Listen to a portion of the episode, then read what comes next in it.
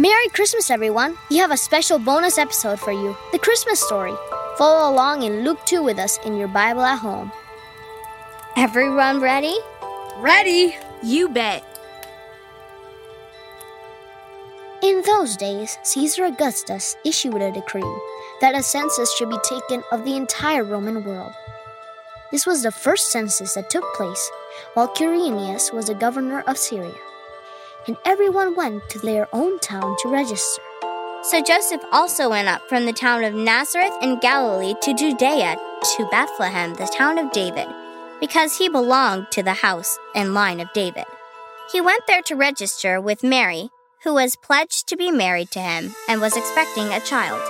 While they were there, the time came for the baby to be born, and she gave birth to her firstborn, a son.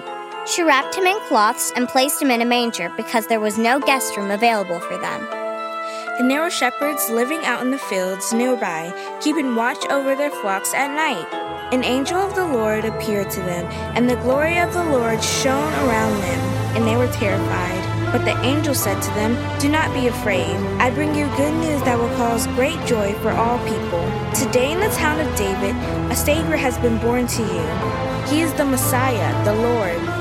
This will be a sign to you. You will find a baby wrapped in cloths and lying in a manger. Suddenly, a great company of the heavenly host appeared with an angel, praising God and saying, Glory to God in the highest heaven, and on earth, peace to those on whom his favor rests. When the angels have left him and gone into heaven, the shepherds said to one another, Let's go to Bethlehem and see this thing that has happened, which the Lord has told us about. So they hurried off and found Mary and Joseph and the baby, who was lying in the manger. When they had seen him, they spread the word concerning what had been told to them about this child.